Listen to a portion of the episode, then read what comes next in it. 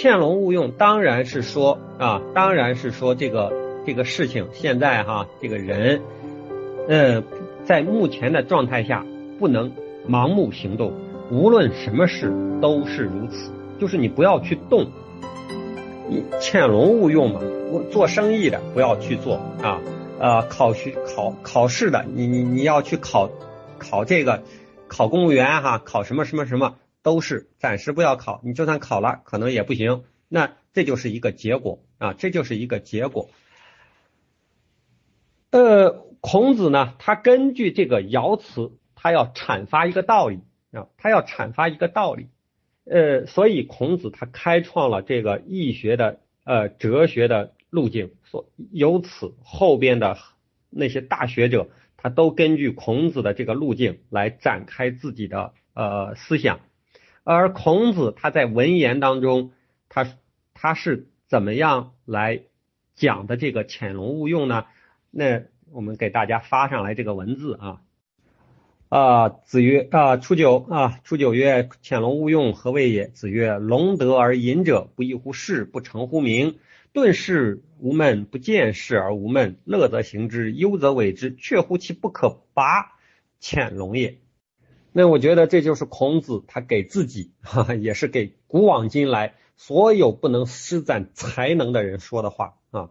那误用的人很多哈，就是不用，就是没办法施展施展能力的人很多。但是很多人一辈子都是在误用，他根本就不是潜龙啊，啥都啥事儿也做不了。只要一做，他首先要找一堆理由。那这堆理由不是为了解决问题用的，是为了让。是为了告诉别人我做不了，我们不能做，啊，这些理由都是为这个事儿准准备的。那这样的人他就不是潜龙，那那就是一辈子就是一个蛰虫 啊，蛰伏的虫子，一辈子也出不了头。那潜龙就是不一样了，有潜龙品质的人，他都是有本事的人。那么这个时候你不让他出头啊，你让他误用，那么他这股能量会催动着他出来做事，但是时机又不对。那怎么办？有的人他就会用不正当的方法来出头。那这个时候，因为他龙嘛，龙他是一定是要干事儿的，但是他又不能出来，他要把这股力量引到正途上去。那孔子他就要把这个力量引到正途。那所以孔子他说，那他说什么呢？他说啊，这个这个，我们看哈，他说的是啊，不义乎事，不成乎名。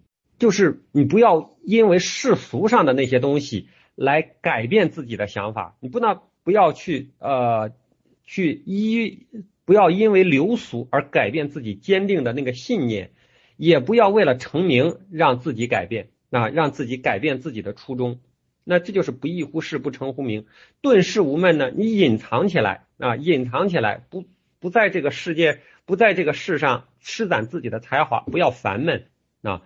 那不见事而无闷呢？就是人家看不到你的长处，人家就认为你是一个笨蛋，哈哈，就是你一无是处啊，所以你才隐隐才不出来干事儿。那这也不要烦闷，乐则行之，你喜欢的就去做，忧则委之，不喜欢的就不做。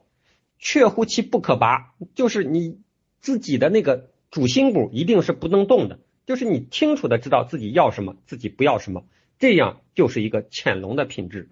那我们想哈，我们想想那个孔子在《论语》当中啊，他说：“饭疏食饮水，取红而曲肱而枕之，乐亦在其中矣。”那这个是不是啊？不义乎事，不成乎名啊？啊，那呃，还有还有那个呃，人不知而不愠，不亦君子乎？那那这是就是这个不见事而无闷嘛。所以孔子的很多想法、很多思想。它就是和易学当中是暗合的。九二见龙在田，利见大人。那么根据普世，如果我们是占卜，那占卜的时候看到这一爻应该怎么办？就是可以有所行动，但是呢，自己还是一条小龙，因为它是在九二爻啊，有可以有所行动，但是呢，自己还是一条小龙。那么应该怎么办呢？还要继续拜师学艺，所以利见大人，你还要找更。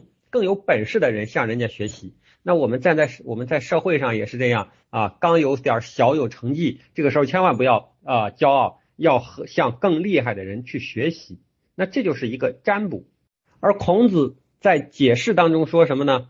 他说啊，见龙在田，何谓也？啊，见龙在田，利见大人，何谓也？子曰：龙德而正中者也，庸言之信，庸行之谨，贤邪存其诚，善而不伐，德薄而化。亦曰：见龙在田，利见大人，君德也。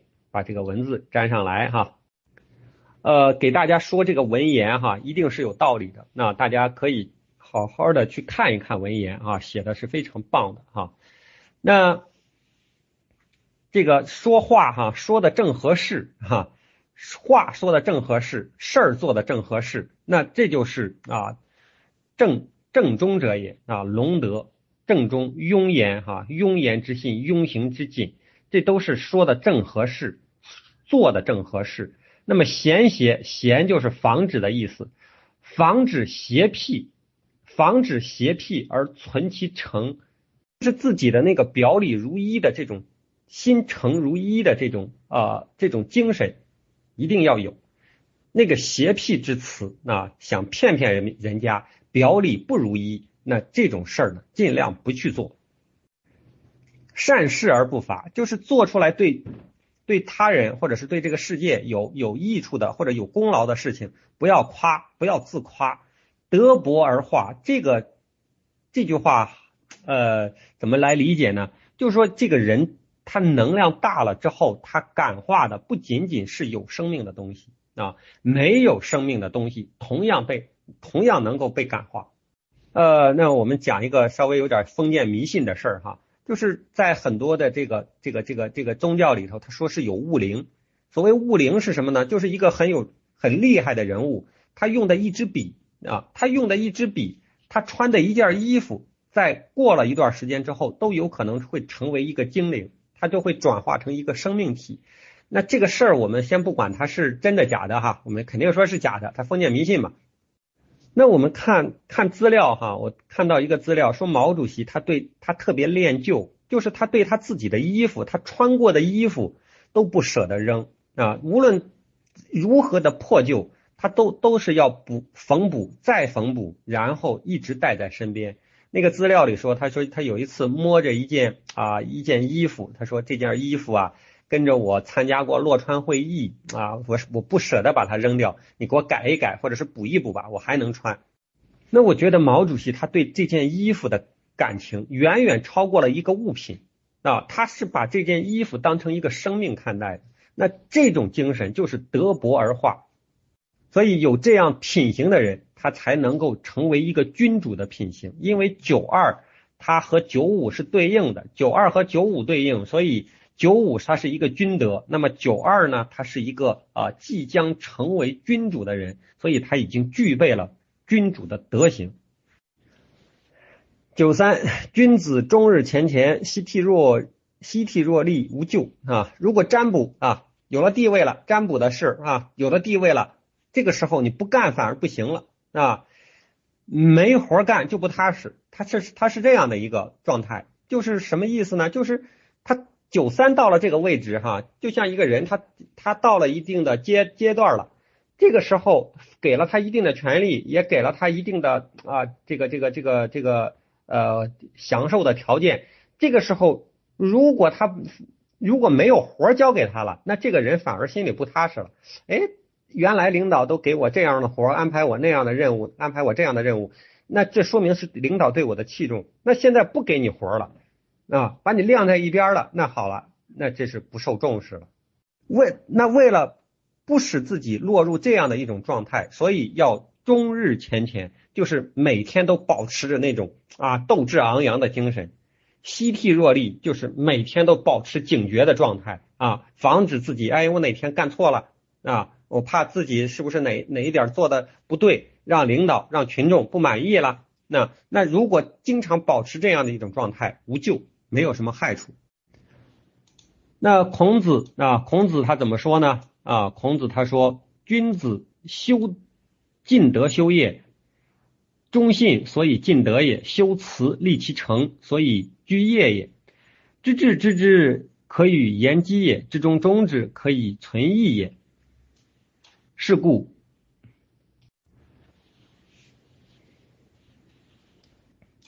是故居上位而不骄，在下位而不忧啊。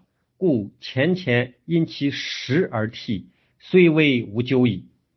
也就是说，在这个位置上的人啊，他都会终日前乾，因为他这个时候已经处在这个处在下卦的上面，上卦的最下边。那这是处在这个位置很微妙哈，呃，可这个时候只能上不能下，一下来之后就没有机会了。这个时候啊，孔子他他给这个这个阶段的人啊，让他们干什么呢？尽德修业，尽德修业就是尽己之力啊，尽己之力，让自己各方面的修养得到提高。那么在在这些提高当中哈，在所有的修养当中，对于言辞的考量是很细微的。所以修辞立其成，就是我们很多时候就会坏在说话说的过多。啊，这是一个很重要的方面，呃，很多人他他坏就坏在说话上，不会说话。那本来是很好的人，就是因为那个话啊，就是我们会会说哈，刀子嘴豆腐心哈，用这个来原谅人。其实不想一想，你既然有豆有豆腐心，你为什么要有刀子嘴啊？后边就是修辞立其诚，就是不要老说漂亮话。会说话也不行，你光会说话也不行，还要立其诚，要有要有实干的精神，不能光光说漂亮话。那知至呃知至知之啊，知道并且达到了，你知道这个事儿并且达到了，那这就是知之治之。到了这个地步，可以给他说那些微妙的话，可以言可以言机也啊，那。这些微妙的话是什么呢？就是在这个位置上，是在九三这个位置上是可上可下的，稍微不注意就得下来。在这个微妙的关节上做对了，哪怕是一件一件小事都可以往上走啊。做错了，哪怕是一个微小的动作，他就会被领导不喜欢啊。当然，具体那个微妙的事儿是什么，是每个人遇到的情况不同。那这就是机，就是你知道这些东西，才能跟你聊这些机的问题。在什么地方停下来，并且能够停下来，这是知道止啊。在合适的地方停下来，就是最大的合适。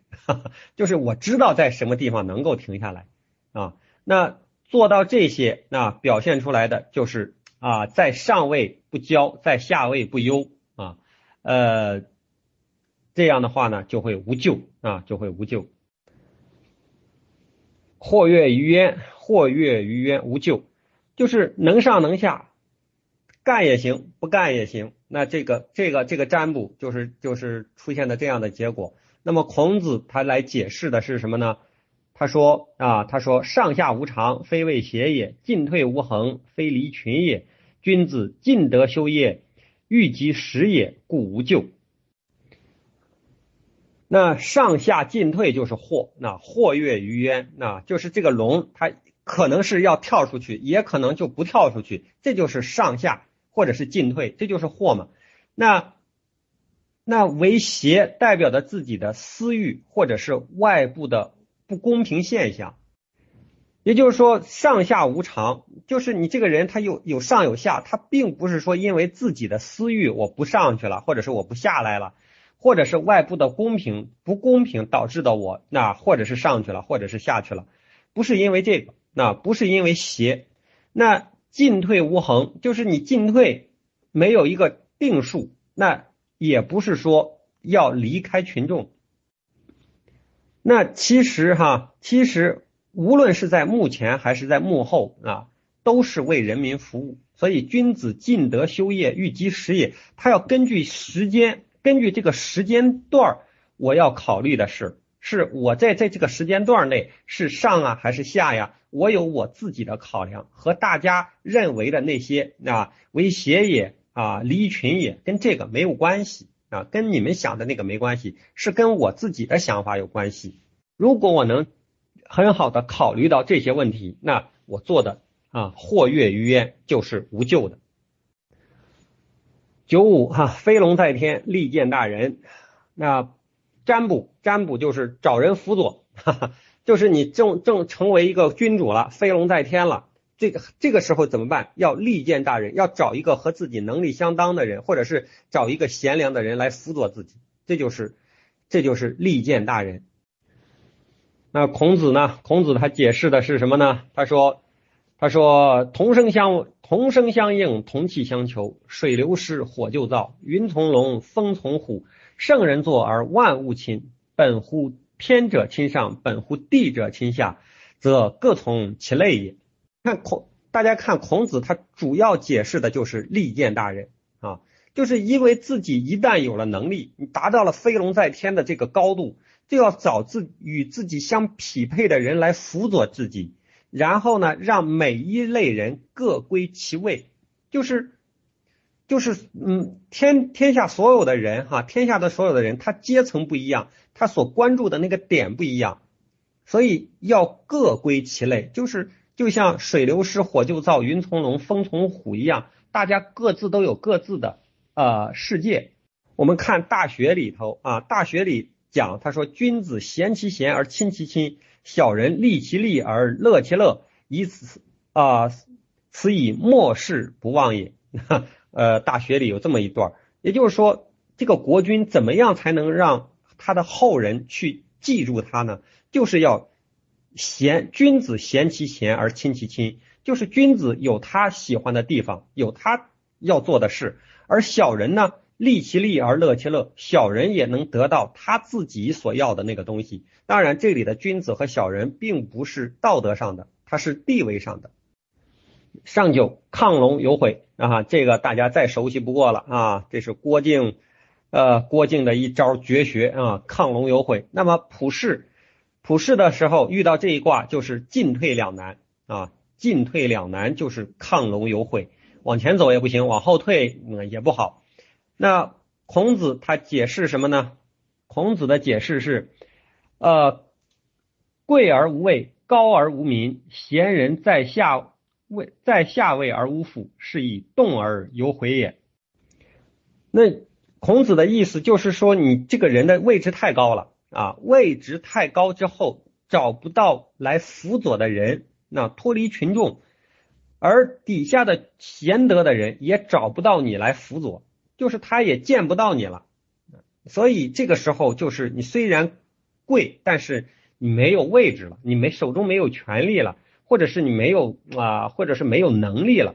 这个时候贤达的人、贤能的人也没有办法来辅佐你，你也找不到贤德的人。那这个时候到底怎么办？你就是进退两难，想往前走走不了，想往后退还舍不了，舍不了目前的位置，所以这就是亢龙有悔。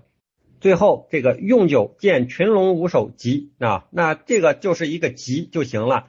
至于用酒是什么意思，我们下一次再讲，因为今天时间太长了啊。那今天耽误了大家很太长的时间哈，本来我们一般都是四十多分钟的，今天一个小时了。呃，那我们今天的分享就到这里啊，希望这些内容跟对大家有所帮助。那好，那我们呃下周再会。祝各位朋友晚安，祝各位朋友周末愉快。